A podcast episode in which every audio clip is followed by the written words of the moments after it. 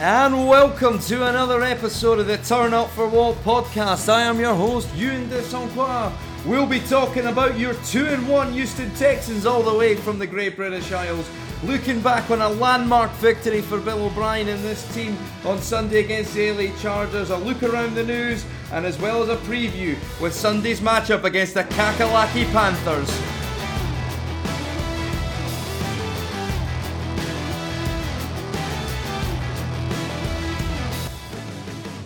And thank you very much for joining us again on the Turn Up for What podcast. We had a number of questions about the name and the origins of it during the week, and ultimately it was born out of the frustration of the many Sundays and the dark times where you go back through the years of the Brian Hoyer, Ryan Mallett, Brock Osweiler's spiral fumble at Mile High Stadium and the decline of Matt Schaub. And many times this franchise, since I've been watching it, has looked rudderless without a franchise passer. And I think it's safe to say now that those dark days are potentially behind us. The growth of Deshaun Watson and Sunday was another example of that, that it just it continues to grow and inspire and lead this team forward. And hopefully we'll all be there to witness the, the good days when they come around and, and it'll certainly felt felt well earned after all the years of struggle. But if let's but let's crack on and let's talk some Texans football.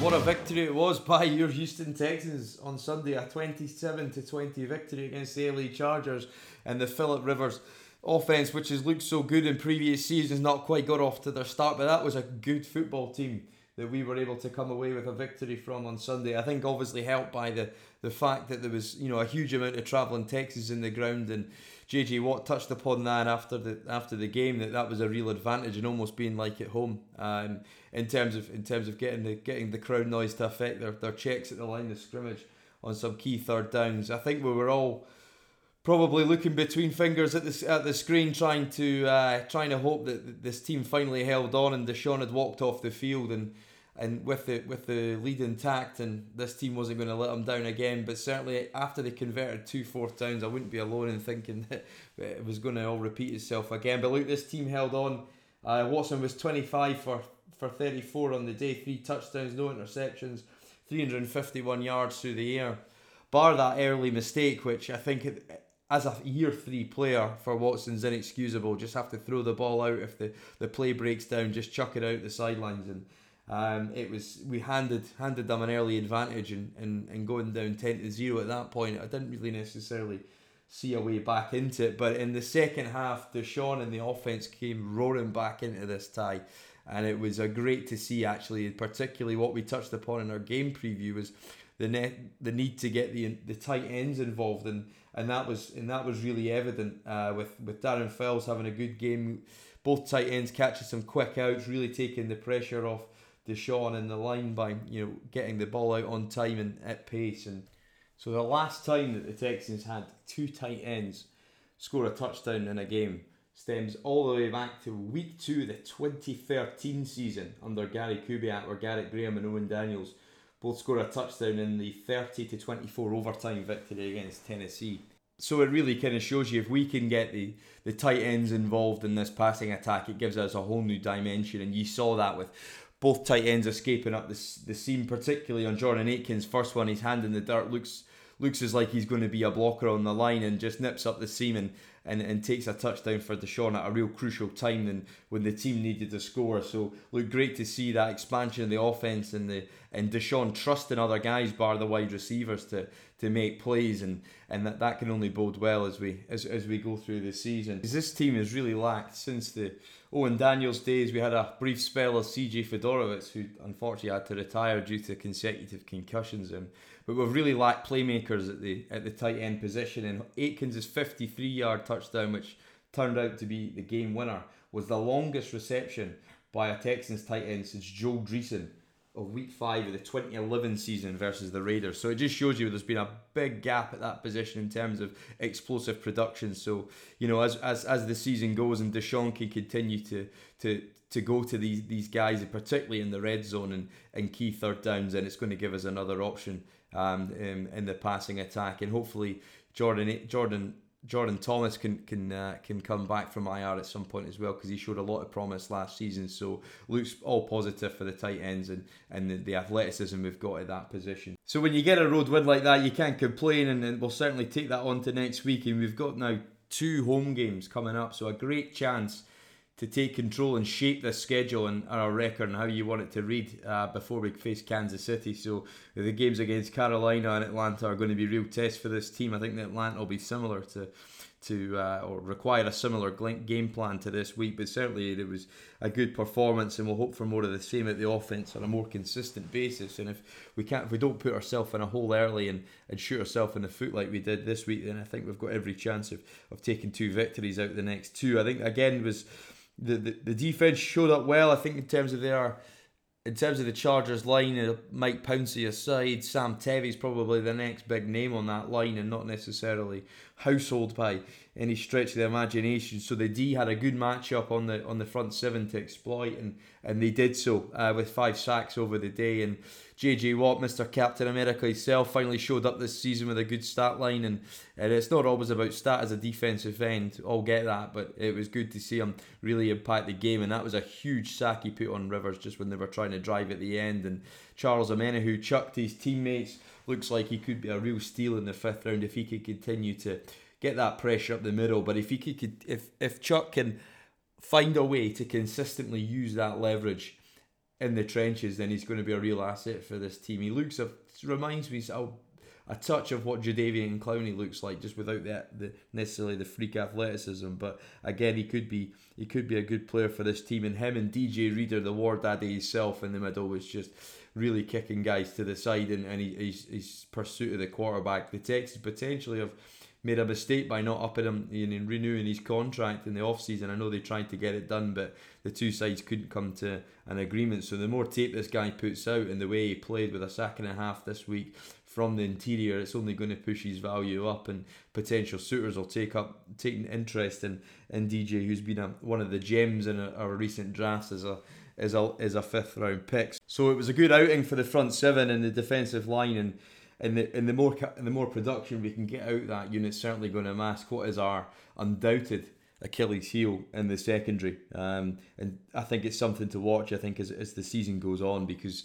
the tape was out there uh, last week and it was it was the worst that that that, that unit has played. I think and there was a lot of soft coverage and a lot of kind of comments about that online, and you know look at the at the stage of JJ's career, who you know caveat is probably the number one free agent signing of this franchise, but at this stage of his career, he has to play off and use his savvy veteran nous to to dissect plays and be able to and be able to, to break when he sees fit. But the, what it certainly looked like on Sunday was that he's just lost that half step more than he has done in previous seasons and he just tried to break on the ball for their first touchdown he was just a hair late again playing soft coverage and then Rivers just went after him down on down when they needed to go for you know a, a, a third down conversion or they needed a they needed to try and get the, the drive back on track they went after Joseph so the tape's out there now so I I, I don't know where, where this leaves uh,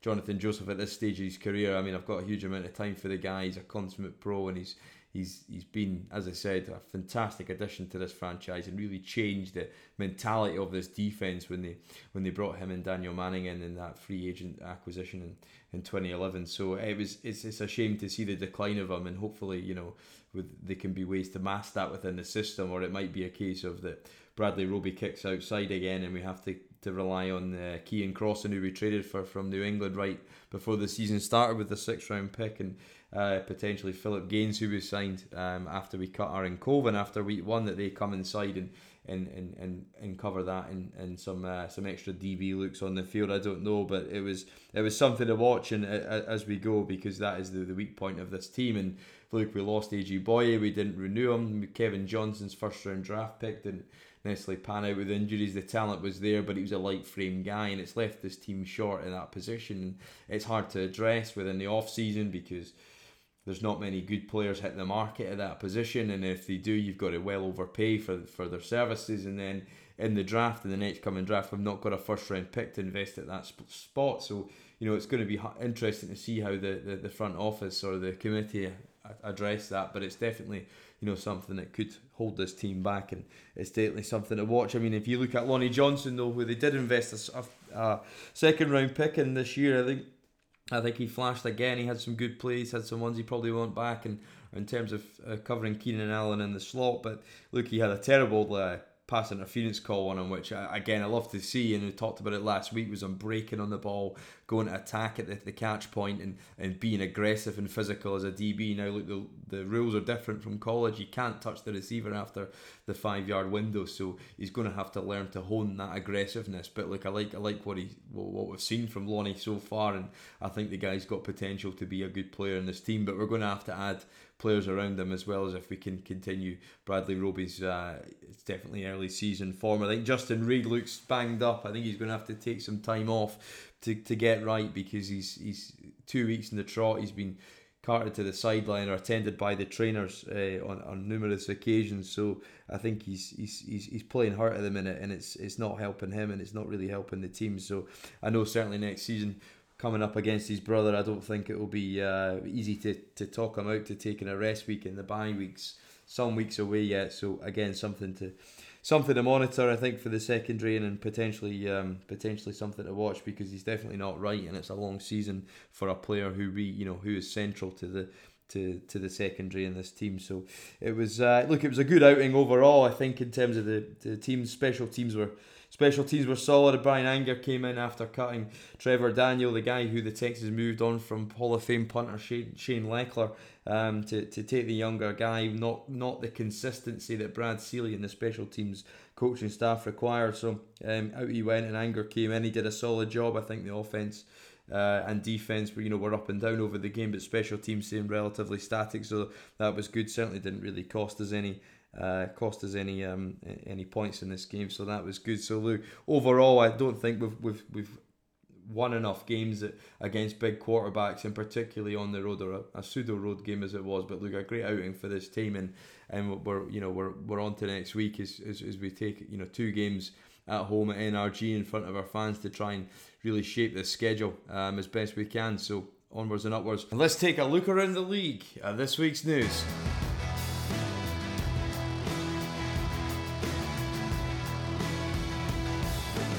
Thursday night saw the Jacksonville Jaguars push aside a weak performance from the Tennessee Titans, which was interesting to see actually because if you look at the Tennessee and how they started the season against the Cleveland, you certainly thought they would have been a contender in the AFC South, but certainly didn't show it the other night. Gardner Minshew and co managed to come out with a victory at home, which was a much needed victory to get the Jags season started. And if you look at the Jags' upcoming schedule, they've got Denver, Carolina, New Orleans, the Cincinnati Bengals and the Jets before they play the Texans in London. And so, it, look, that's a, a stretch of games that you know any team probably in the league would fancy taking three or four victories from. So the Jags have got a real chance to put a, a drive in this uh, in this race for the AFC South. So we'll see how that goes. But interesting. I think really we'd want to be playing the Tennessee Titans in their current form, but don't play them until week 15 and week 16 of the season. So plenty of time for the Mike Vrabel and co over there in Nashville to get it right. But certainly the dynamics of this league continue to change on a week by week basis. That'll potentially be Jalen Ramsey's last game in Duval. Um, it looks like the Houston Texans have really had their number by the Jags over over the last few seasons, particularly with Deshaun. He's got his lowest passing uh, passer percentage against the Jags defense, and a big part of that is Jalen Ramsey. So if if the Jags and Shad Khan, the, the owner can give him potentially the you know the largest, most richest cornerback contract in history, which was certainly touted out there in the media, potentially salvage the situation. I don't know. Perhaps his mind's made up. May that may that be the last game we see of of, of Jalen Ramsey and, and the teal of uh, Jacksonville. Time will tell, but certainly as, as if he continues to hold out uh, practice as he has this week with a supposed illness, then as would trend to him not playing against Denver on Sunday. So definitely one to watch. The Colts largely by allowing the, the Atlanta Falcons to have the least defensive possessions since 2000. Uh, were, were able to, to, to get past the uh, get past the Falcons at, at home on Sunday, uh, despite Austin Hooper and Julio Jones combining for three touchdowns. The Atlanta the offense wasn't enough to, to, to sustain the challenge from from Jacoby Brissett and the Colts. So look, the Colts look to be kind of piecing together. That is a good roster they've got. We all know that. Jacoby Brissett has given been given a two-year, thirty million dollar contract to, be the number one franchise guy. Certainly repaying them thus far. So we'll wait and see. Malik Hooker is out. It looks like he's torn his meniscus. So a blow for the Colts at safety. A hugely talented prospect, been injured for much of his now his third year in the NFL, but certainly uh, a loss for the Colts, and then an even bigger loss for the Texans' Week Five opponents was Keanu Neal, the safety for the second season in a row. Looks like he potentially could miss the rest of the season, so a big blow for them in the second in the secondary there.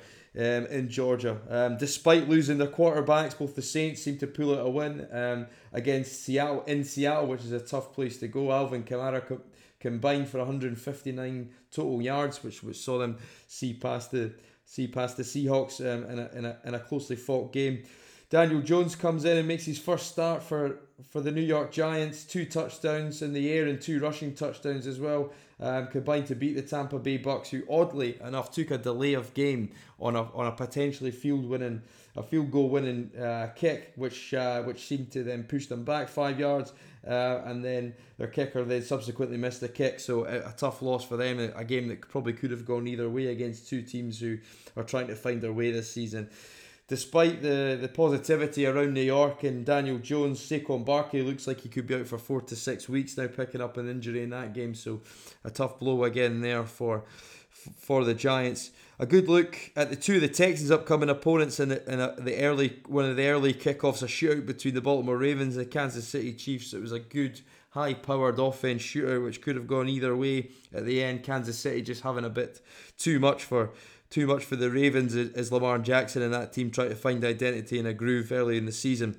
Um, them, KC, the Patriots, as well as Dallas, the Packers, and the 49ers, um, along with the surprise Buffalo Bills, all remain the, the undefeated in the NFL, with all sitting at, at 3 and 0. And the Freddie Kitchens was uh, was was uh, and his and Freddie Kitchens and his Browns team certainly appear to have lost all the off-season hype as they lost to to the Rams on, on, on Sunday night football. Uh, Baker's only thrown two touchdowns through three games, so a point of concern. It's a really tough start to life for a first year head coach with a team of big personalities. So we'll see how that how that one pans out for the, for the team, but certainly some early contenders and potentially some some fugazis in there in terms of the, the early runnings of the league. And now let's take a look at the week four matchup.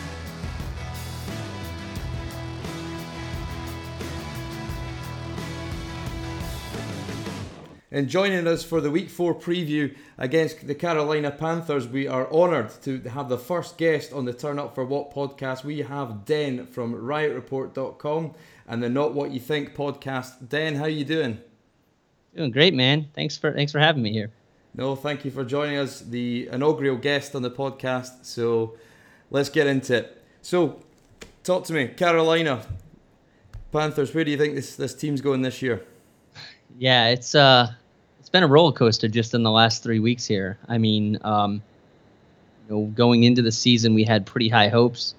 Um, the Rams game, you know, you you battle a, a tough Rams team and you, you shoot yourself in the foot and only lose by three was at least promising. Um, and then that Thursday night game kind of sent everything off the rails with uh, not only the performance on the field, but the availability of uh, QB one here and uh, and then just a few days ago, Kyle Allen brings brings us all back in a little bit. So we're kind of honestly still trying to figure this team out right now. I think um, I think hopes are high, but I also think that we need to see um, a few more of of what this team actually is, because we're kind of all over the board right now. Yeah, so it's been in the media today, certainly reported that it's a Lisfranc injury for Cam, which we, we know all too well when uh, Matt Schaub went out for the rest of the season with, with a similar injury. It's a hard one to come back from. So, any any more news on that? Uh, not really. I mean, I mean, Ron Rivera laid it out there saying there's no timetable to the return. So, um, you know, what looked like a uh, just a minor ankle sprain in that preseason game, week three. I don't know how much that has to do with this at all. Um, but you know, whenever that happened in the Bucks game, I mean, he still played that whole game. So there is a little bit of confusion as to what's really going on with Cam Newton. Um, whether it is all the foot, um, that, you know, the Lisfranc injury just kind of came out. Just I think it was was it two days ago or, or was it Monday? E- either way, um, you know, really, we don't know when Cam will be back, or I dare I say it, if he will be back uh, in a Panthers uniform, because this is a big year for him with the dead cap money. So um, we're just kind of riding it out here, to be honest. I wish I had more answers, but uh, everything's just kind of come out at once, and uh, we're looking on to the Texans with with Kyle Allen here. Yeah, I think the whole world saw Newton, um, you know, walking around the facility in Hard Knocks with a with the, the large ice pack on his shoulder, and I think there's got to be concerns there because when the body starts to go, then it's it's tough to it's tough to get back in and uh, and back to your best, and it's a shame because he's been a great great competitor in this league, and it's uh, a shame to see somebody to somebody like that to go down. But Kyle Allen's a, a guy I've been aware of just through playing for various uh, Texas Texas universities. He obviously was at A and M. I kind of fell out of favour there, replaced by Kyler Murray of no less, uh, and then and then transferred to the University of Houston. Uh, the Cougars played played a few games there, but didn't have the most illustrious career, despite being a sort of five star recruit. So, of the two games that you've seen him play, what do you what's your thoughts on this guy? Yeah, I mean, the whole quarterback situation, period, here in Carolina has been really, really a big topic since April because, or even actually before that, since last year, of course, with Cam playing arguably almost every one of those, uh, you know, seven game skids injured. Um, you know, was the whole talk about getting a backup quarterback, and Kyle Allen was always just kind of that guy to us while Cam was, you know, while he was on the team but not playing, was just we, we never really considered him the guy. You know, it, we've always kind of been a fan base of, you know, if Cam goes down, we're screwed. We're not going to Eagles Nick Foles this thing um, with one of our backups. And, and, you know, that led into the draft with Will Grier. And that was a big pick. They trade up at 100 to get Will Grier. And, um, and you know, he ends up not even being able to beat Kyle Allen for the second spot. So I think that when we saw Kyle last season, it was week 17 against the Saints, who basically Sean Payton said, I have nothing to gain here, and I can hurt the Panthers draft pick by basically letting them win this game. And I, w- I was actually at that game, and it was sad football. I mean, it was almost at the point where I'm like, are one of these teams going to punt like before third down? Like, no one is trying to like really win this game. And I think that a lot of people thought that that, that chalked Kyle Allen's performance up to that. And in, to be honest, Kyle didn't really have a a great preseason. So to see what he did on Sunday was really a big shock to this fan base. And I I am so impressed with with a lot of the throws he made in that game. You can say it was the Cardinals. Cardinals passing defense statistically isn't isn't that bad. Um, so we're kind of caught off guard here. Uh, we kind of went into this with, you know, the same kind of feeling we did last year with if you know, if we don't have Cam, we're screwed. And and now, I mean, there are people saying that this offense is better now with Kyle Allen. So it's been a roller coaster just following him alone, I mean, let alone the whole depth chart. Yeah, I, I, mean, I was impressed with him. I think when I mean, he does have a habit of having streaks of interceptions um, in his college game. He's not shown that in his tape through the first, so the through the two starts that he's had, but he's he's a relatively accurate passer with a strong arm, and I was particularly impressed with the uh, with the, the third and five uh, play where he's hit Curtis Samuel in the end zone. He faced a blitz, he stepped up in mm. the pocket, released the ball on time, and that was quite a mature, savvy play from a guy in only his second start. So I think this, you know, and we've seen uh, Gardner Minshew, etc., come into the league and, and be in these guys that have come from traditionally air raid systems and have a level of success early. So um, I, I think he's definitely something to be concerned about because for me, the, the, the, the blatant Achilles heel of the Texans going into Sunday is the secondary. And and Philip Rivers uh, chopped us up a bit at the weekend, and we were only lucky for the heroics of Deshaun to to keep us in that game, um, and it's it's got to be a concern, I think. So it's definitely one. One thing I am concerned about, and it comes on to the draft picks, is obviously Brian Burns was added in the first round uh, from Florida, and he's also uh, joining a, a, stellar cast really of of that front seven with obviously they added McCoy, they've got Kawann Short, Addison, um, and as well um, the, the guy from Alabama, uh, Christian Miller, had a good game at the weekend also.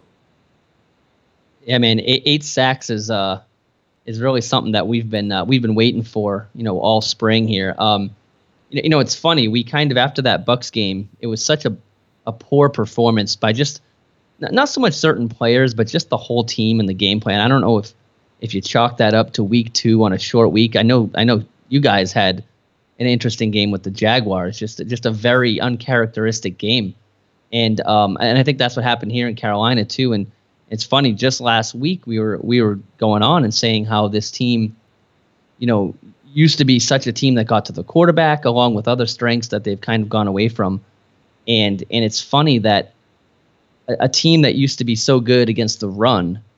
Um, is now actually lacking against the run, and pass rushing is back again here in Carolina.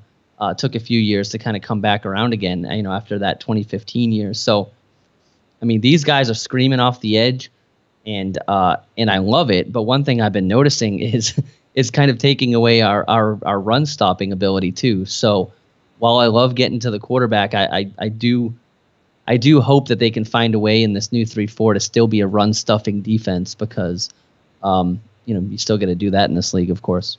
Yeah, I mean, I, I had that as one of my keys to the game, and I was going to bring it up. Probably segues as nicely into that. I think for the first three games, you guys have given up over 100 or over 100 yards, and, and certainly the addition of Carlos Hyde has kind of come out of nowhere, really, and he's, he's been running the ball hard for us. We didn't uh, necessarily run it that well, and in, in LA at the weekend, but it's, but certainly in the first two weeks, um, it's been a real strength of this team. So do you think that's something that that uh, is a weak point uh, for the Carolina D that the Texans can attack?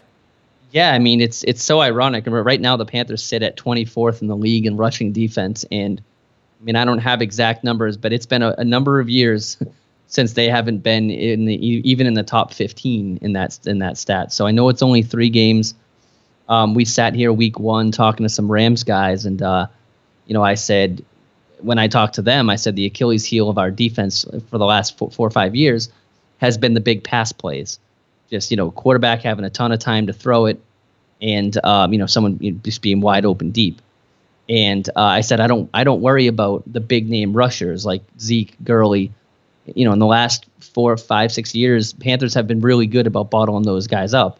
And then in the last few weeks, I'm kind of eating my words here. We, we have one of the best pass defenses in the league, number two actually behind the Patriots, and uh, run defense is, is down the bottom. So I, I don't know if that's, I don't know how much you chalk that up to, you know, them switching their defense to a three-four versus just the type of players they have now. I mean, Brian Burns is that tall, lanky guy that's flying off the edge, but he's not going to stuff a guy up the middle. You know, I know you have McCoy and Poe, but those guys are kind of kind of dropping off from the guys they used to be. So um, I do worry uh, about about the Texans running this ball, and especially um, last week, this team was actually a really good, or last um, you know in the last few years, this team was really good at containing mobile quarterbacks.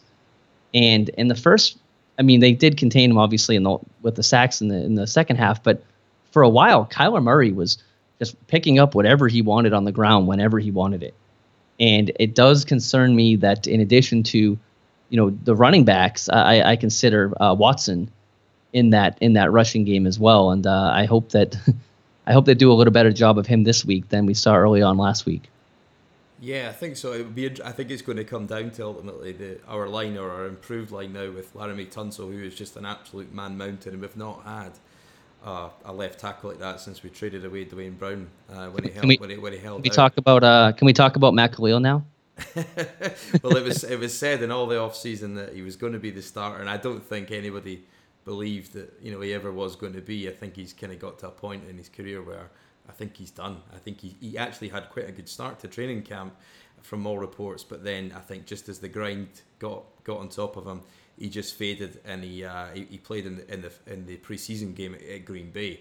Uh, and he was getting walked back like he was on roller skates. I just don't think he's got it physically anymore. So it's a shame because he was a, he was a big, you know, high draft pick and uh, made the Pro Bowl, you know, early on in his career, but just seemed to fade away. And uh, it's a shame to see guys like that. But yeah, look, I think our line last week was the best performance I've seen As it put in for a number of years and actually gave Deshaun time to throw. And I think when Deshaun's got time to throw, good things happen. And, and interesting you say about the, the, the, the second ranked uh, pass defense because the strength of our offense is well up till the up till last week was the was the wide receivers, and then another strength looks like the tight ends just with the athleticism we got at the position. So I think Donte Jackson and, and uh, DeAndre Hopkins is going to be uh, a good a good matchup for anyone to watch.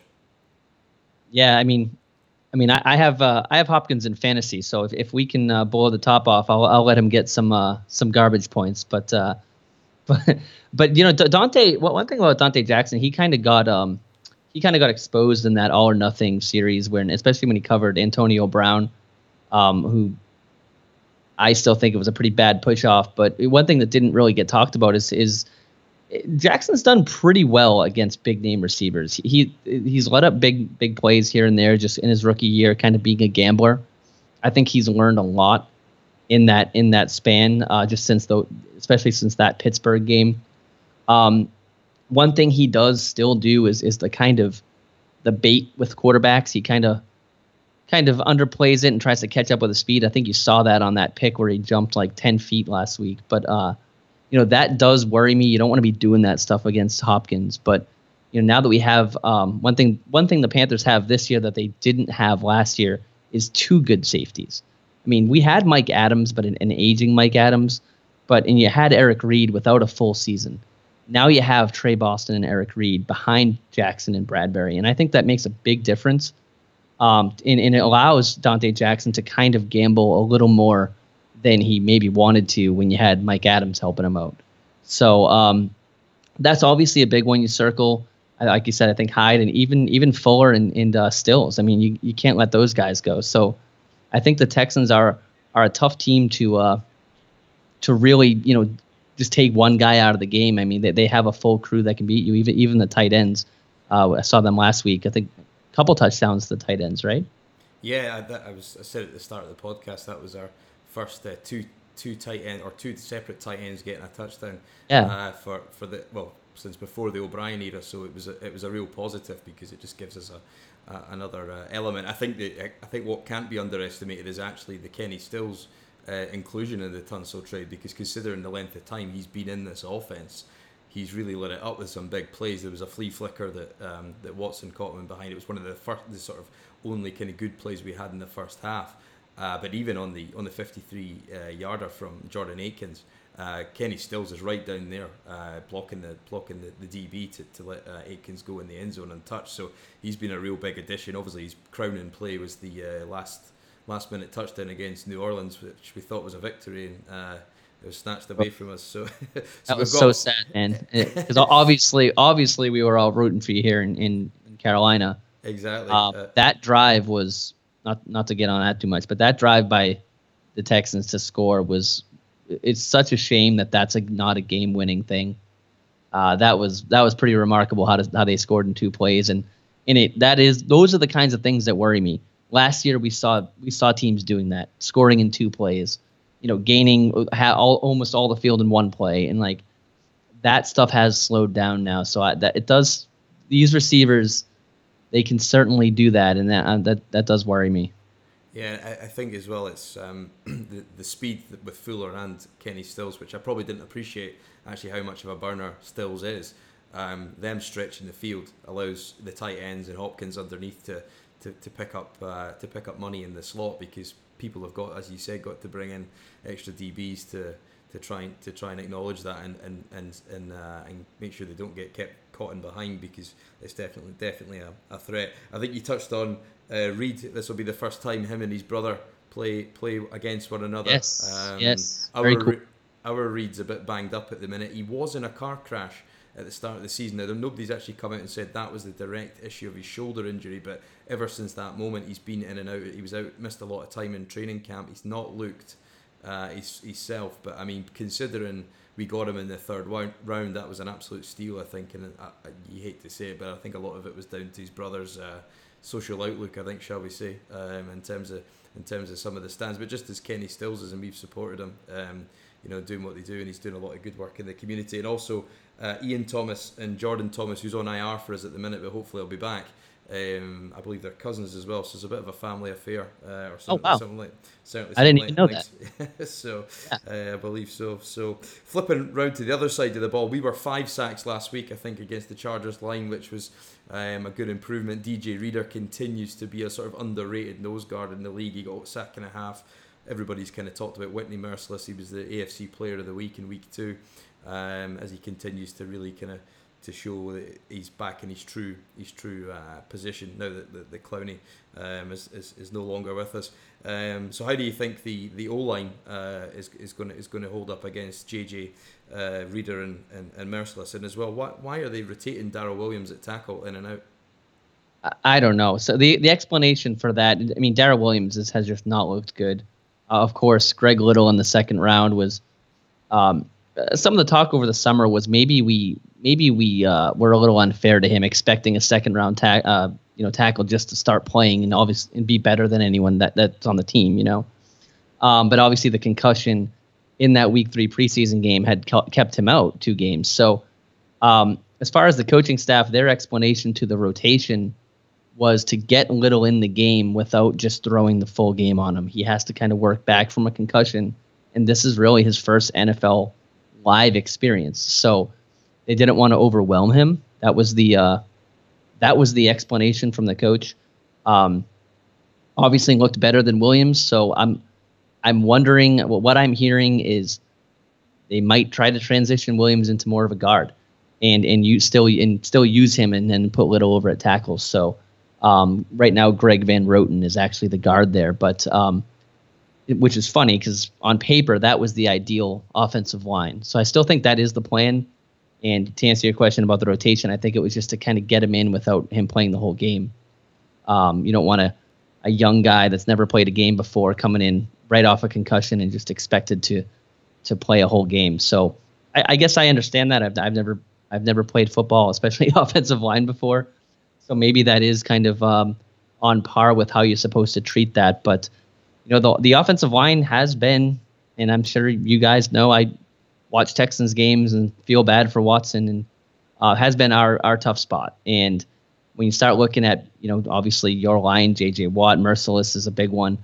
Um, it it that does worry you. That that's how the Panthers essentially lose games. It's just Cam just getting drilled over and over again and, and on big downs. So um, with Kyle Allen though, I, I think this offense is very different. I mean, I, I've been thinking this week that you know, for all, as long as we've been Panthers fans, eh, obviously everyone loves Cam Newton, but this team needed a Superman, quote quote, just because of the offensive of names that were out there in no line and whatever. They needed that Cam Newton dual threat, winning the game on his own, jumping over the pile, you know, whatever. Now you have so many names on this roster that you just need to get the ball to them. And I think that they've kind of had a tough time transitioning Cam out of you don't need to do this by yourself anymore. so when I see Kyle Allen taking two step drop and throwing, that to me at least makes me feel a little better about the line. It's not so much Cam, you know, running the Cam and McCaffrey show as I call it. I mean, we saw four different guys catch touchdowns last week. Greg Olsen's back leading the team in receiving, which believe it or not, we had, I mean, in, at least in that game, which we haven't seen in a while. So, in a way, I feel better about our offensive line with the way Kyle Allen looked last week than I would with Cam there. If that makes any sense. Yeah, no, I get you. I think I think certainly the, from from the tape of the, the three games that I've watched anyway, the the change that I noticed was McCaffrey. I'll, I'll see a lot of the ball, and I don't think there's any way you can you can uh, you can completely take him out of the game. It's just about limiting uh, the, the, his presence. I think we have been a good a, a good line against against the run, uh, but certainly McCaffrey's always liable to break one, and he just he seems to have got better as, as, as he's as he's matured and developed in the league. And he did, and I think the threat with him is he's always he's always a threat in the passing game. Yeah, and, and I think that when you when when when I went on my little rant after the Bucs game, I said, you know, watching this game, it feels like there's one read on a play, and if they're not open, it's Christian McCaffrey, and that that offense got very predictable at the end of last season and in the first two games of this season, and you know. to me, it's when Christian McCaffrey leads the team in receiving every week, like that's not good. Like it's awesome that he he is that good, but it kind of showed how of how predictable the Panthers are. They're not spreading the ball around. People aren't people aren't caring about you know na- names we have out there like Jarius Wright, Chris Hogan caught his second pass of the year. I mean, those guys are out there, but no one's you know no one's respecting them at all. They're just covering McCaffrey. So I think if you can start finding a way to spread the ball to those people and not need McCaffrey every single play, him not being on the top of the reception chart every week to me is is not a bad thing. And I think that when you saw what the offense can do last week, the Panthers can be a very unpredictable team when you have just Curtis Samuel and DJ Moore alone should make this team unpredictable. But for the like I said, they they've they essentially lost almost ten games in a row until that win on Sunday. And this was the first time on Sunday I saw a Panthers offense I actually liked. So I don't know how much how much to buy into that, but what it was is it was not all Christian McCaffrey. Yeah, I think that the threat of McCaffrey looms. I think, and the teams have to have to you know bring an extra man to the box to try and to try and uh, stop stop his his running ability, and then.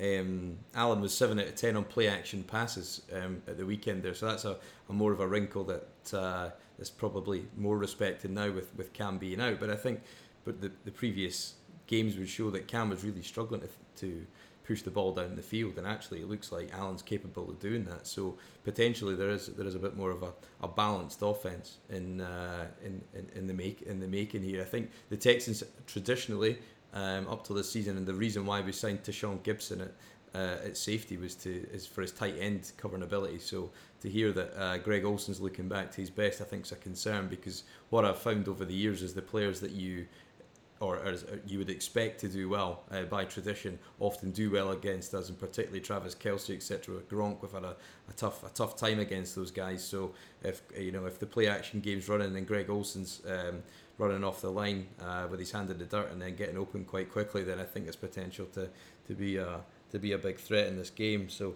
it's uh, it's certainly going to be a, a, a tough one. Um, I think I think for us after that winning last week, I think of all the games that we, we've we've played, there's been many that we've like we talked about the Saints that we've that we've we've taken the lead late and not and not uh, and not saw the game out. So I think that was the first time it was a maturity I saw about this team under Watson and O'Brien that actually when there was games that you should win, we did win. Um, so it'll be interesting to see. I think it all comes down to really the the, the uh, our handling of your front seven on our line and how quickly we get the ball out because as you said it's it's a strong pass rush. So if we can get the tight ends involved in a quick passing game then I think certainly it's uh, that that bodes well because it takes the pressure off the takes the pressure off the line and uh, and Deshaun if, if the if the ball comes out quickly. So look looking forward to the uh, to, to, to the matchup. Have you got any predictions for us then I don't, I don't know. I mean I don't it, it's so hard to to know what we are. You know, so many people are, are undervaluing the uh,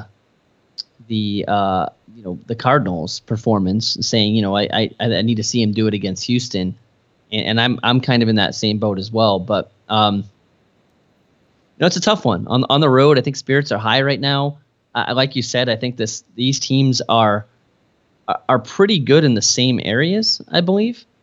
Um, so it's like you said, it's it's it's you know, when the Panthers have the ball, I'm worried about the D line here. When you're when when the Texans have the ball, you know, we got we got Brian Burns and all them coming with eight sacks again and the best pass rush defense. So, our second second pass defense. So, um, I think like you said, it, it's going to take a lot of a lot of other names and in, in, in, quick plays and and um and maybe some dink and dunking and down the field and, and, and really making drives out of these versus this being a big play game. Um, and uh, I, I, think it's going to be a close one. I, I, I, I, I, don't know. I, I feel like this is, I feel like this is a uh, a seven or, or, or three point game where the the uh, Houston, the Texans edge it out at the end. So I don't know, 27, 24, 24, 21. I think it'd be right around there. I don't think it's going to be a. Uh, I don't think it's going to be a defensive stand, but I don't think it's going to be a uh, a huge scoring game either. Um, I think both of these teams are capable of scoring even on good defenses. So, um, I'll, I'll give you my humble opinion and uh, would love to win this one. And, and, I still think they they're very capable of winning. but I feel like this one might come down to a, a game-winning field goal, and I'll I'll be honest, and I'll just say I think the Texans pull it out.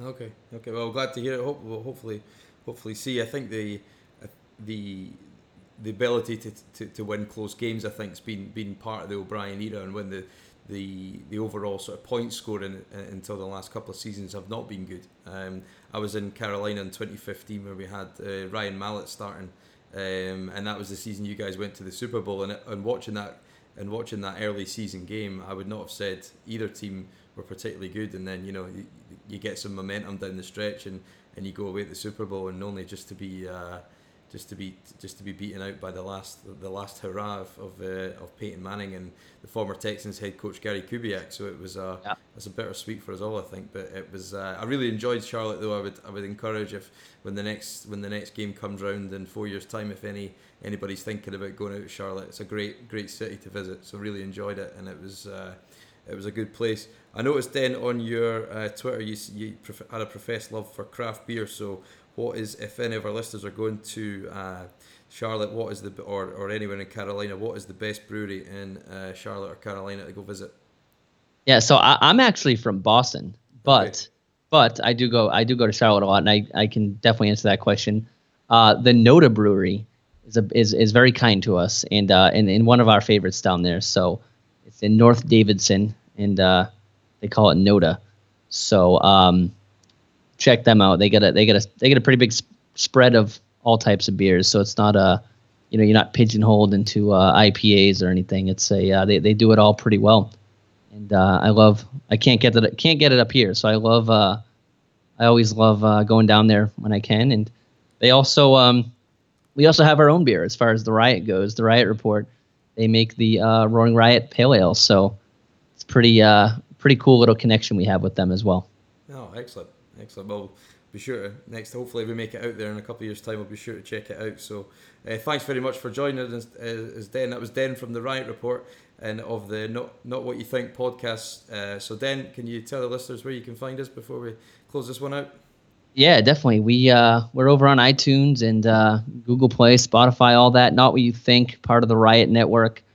Um, my Twitter's at Keep Pound Den. Also, same thing on Instagram.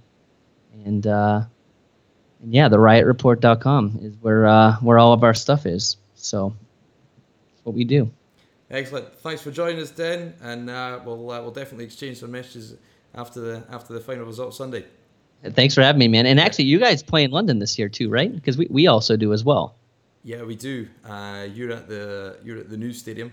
Uh, yes. T- Tottenham. So uh, good facility, um, state of the art think it's got. I think it has the, or it claims to have the biggest bar of any sports ground in Europe. So the full length of the uh, behind behind the uh, behind the end zone. So uh, it'll be interesting. Purpose built as well. So it'll be good to see. Yeah, and then the Texans play um, in uh, Wembley. So I mean, uh, I mean, obviously on a personal level, it's great to see your team in your your home country. But obviously from a footballing point of view, and for the players, it's a it's a bit of an arduous task, I think, to you know jump through time zones and get ready for a for a battle on a Sunday. So uh, it kind of works both ways. I, I don't think it's necessarily great for the for the for the players and their health. And but you know it's it's uh, it's a fan led league and it's a it's a it's a multi billion dollar business. So that's the way they're the, the guys at the totally. top are expanding it. Yeah, I'm, I'm pumped to go over there, and we, and we get a divisional game over there too against the Bucs. So I'm uh, I'm not really thrilled how they did that, but uh, everything else, yeah, I'm, I'm I'm pretty excited to come check out your uh, your neck of the woods. Yeah, excellent. We'll have a good time. If you need anything, uh, let us know. But thanks very much, Den, and uh, we'll speak. Hopefully, speak to you again soon. Thanks. Thanks for having me, guys.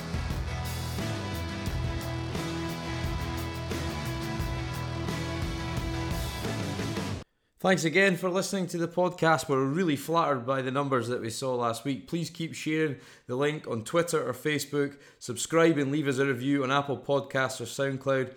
Next week, we'll be looking back at the outcome of the Carolina game and we'll be previewing our official podcast trip to NRG Stadium. We will be sharing the game day experience with our best tailgaters and Texans friends, as well as our road trip to Kansas City. Until next time, signing off and let's go, Texans.